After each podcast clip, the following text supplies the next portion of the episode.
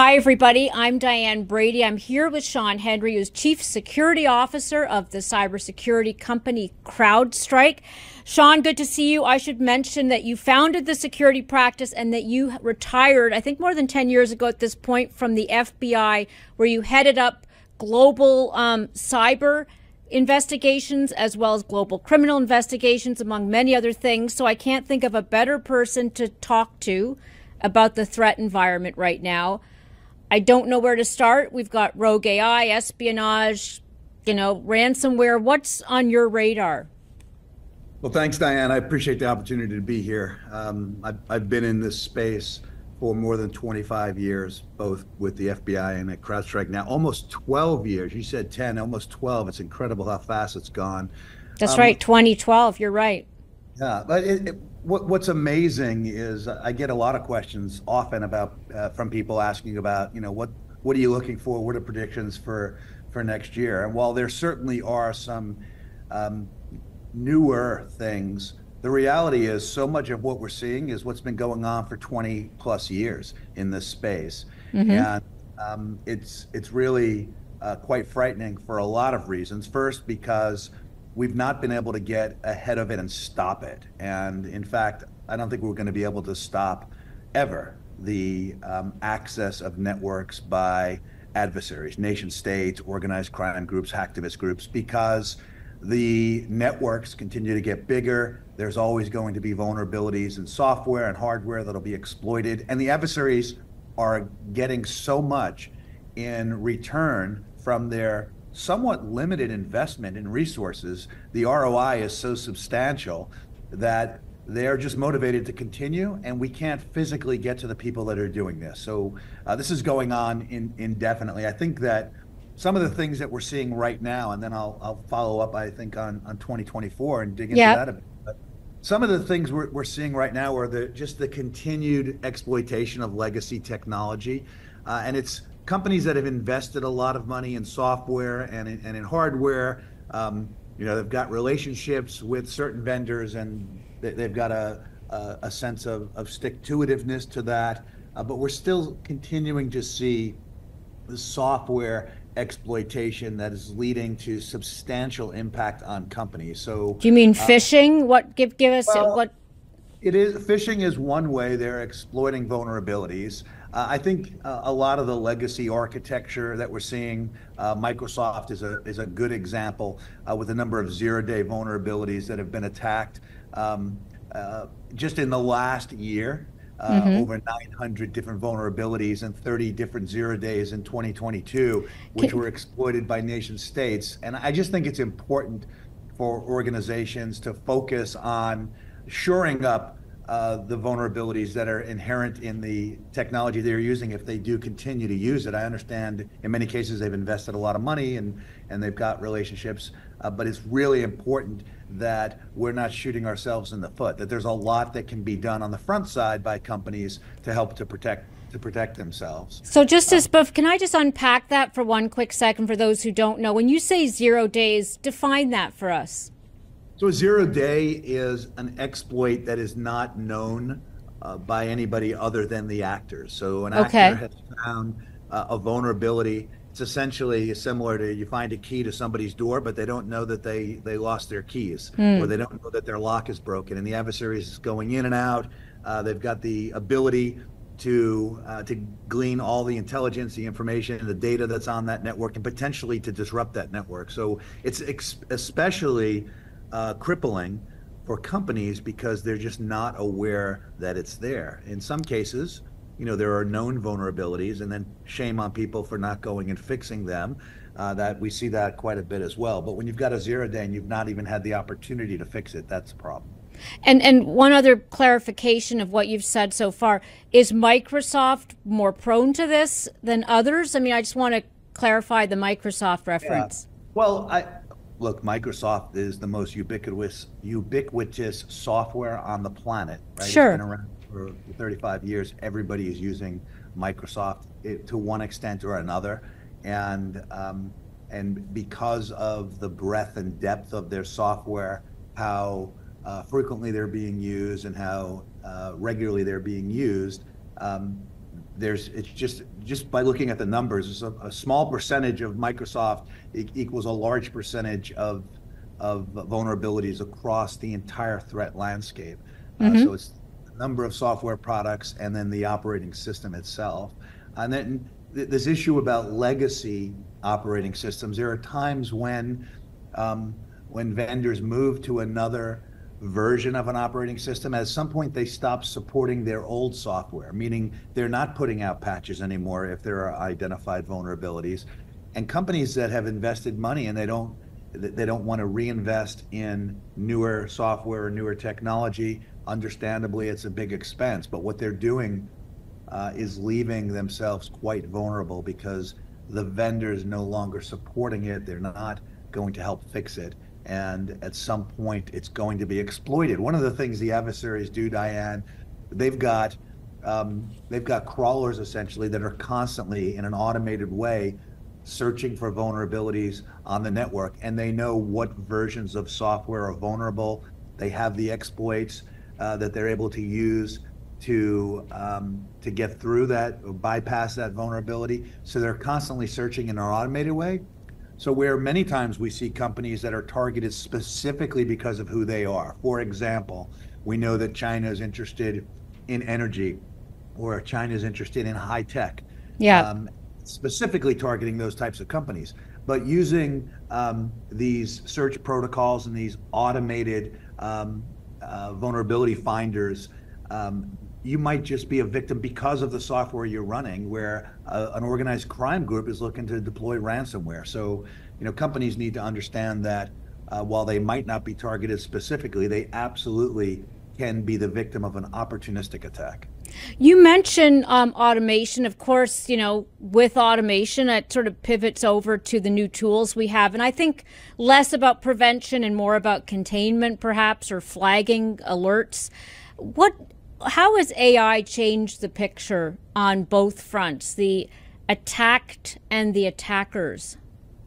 Yeah, great question. So, um, first of all, we've been using AI for uh, for more than a decade at, at CrowdStrike, and I'll, I'll talk about that in a minute. I think that for the average person, um, the concept of AI is really brought about because of the recent um, kind of proliferation of generative AI, where mm-hmm. uh, the average person can go and make a query, um, ask a very structured question, and get a pretty complex response back that would take, you know, hours or days to do the research to pull it together. And generative AI is helping to automate that and to make it much much faster.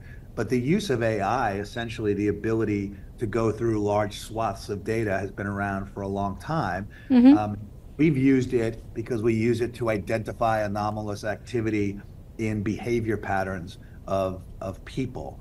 Um, so, for example, if we know that a particular user um, logs in Monday to Friday, nine to five, and these are the type of tasks or applications that they're typically using, um, that's uh, expected behavior. But if we see somebody um, who is now logging in at 2 a.m. on a Saturday morning and they're going to applications they've never touched before, or they're taking, um, uh, they're, they're uh, elevating their uh, access. This is unexpected behavior, anomalous behavior, and it would indicate that there's a problem there. So AI essentially is used to look at large swaths of data over a very compressed time. And for a defender, it's of great value.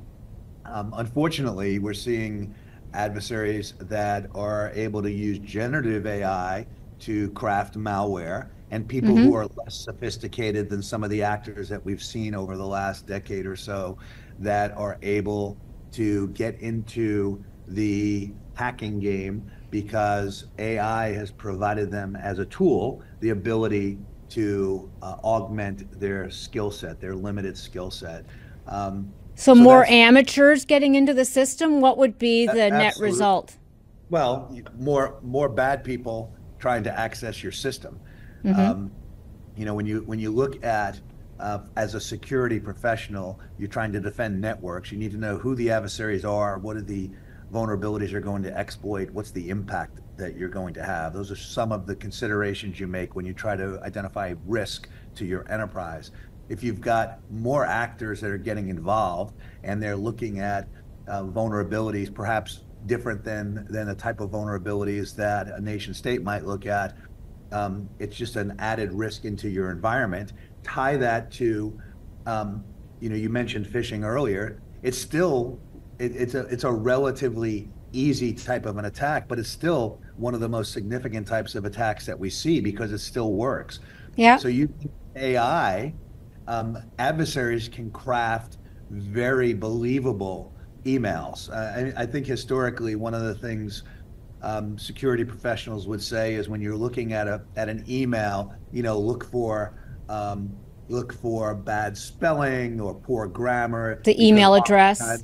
Yeah, well, the email address is certainly one of the areas, but the crafting of the message itself, because oftentimes uh, non-native English speakers are, are utilizing uh, email to launch their malware. Well, now you can have people who don't speak English well or at all, and they're able to craft a a message that looks like it's been prepared by a native speaker. So um, it's just become much more believable and much more of a concern, I think, because of the capabilities of AI and new people getting into the space because they recognize they can make a lot of money.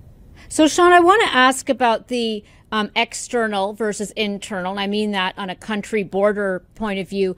Um, we often hear about, you know, hackers that are somewhere in Eastern Europe, somewhere in Russia, somewhere in China. Do you have any sense as to um, how many of the threats are coming from outside the U.S. versus inside? I don't even know if it frankly makes a difference, but I am curious if you've noticed any change in that respect. Um, well, it does make a difference. Um, it makes a difference because the actors are going to continue to come after the networks until they're physically stopped. Mm-hmm. Uh, and when you've got actors that are operating outside the confines of the U.S.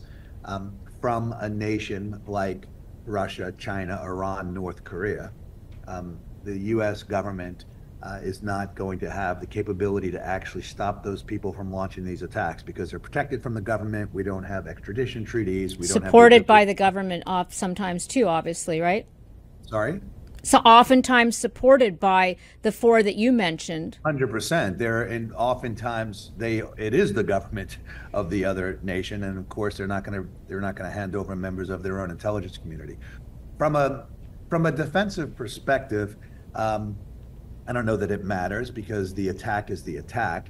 It's it's important, I think, for network defenders to understand who's attacking them because you might identify certain tactics or procedures that they're using. It might help you better detect uh, the adversary. It might help you um, uh, looking forward. It might allow you to be more proactive to find an adversary before they launch an attack if you know who they are. And oftentimes that's associated uh, with their geolocation. You know, if it's a Russian actor or a Chinese actor, they're typically going after different types of things within the environment. They have different intelligence requirements that are guiding them on the networks to target and the intelligence or the data on that network to target. So, in terms of percentages, I think um, that the majority of what we're seeing is still external actors, uh, but there certainly are actors domestically inside the United States uh, organized crime groups and others that are uh, that are targeting companies for a large financial gain through ransomware and extortion and other types of economic attacks. Do you think, as we head into an election year, are we better prepared to handle um, any sort of digital espionage, in essence, or or attacks in terms of the elections that will be taking place? Um, I, I think we're better off in that we know about it. I think that um, you know that the companies and, and individuals are aware of it. Um, I still think that networks are vulnerable, and the system itself is potentially vulnerable because of how it's how it's structured.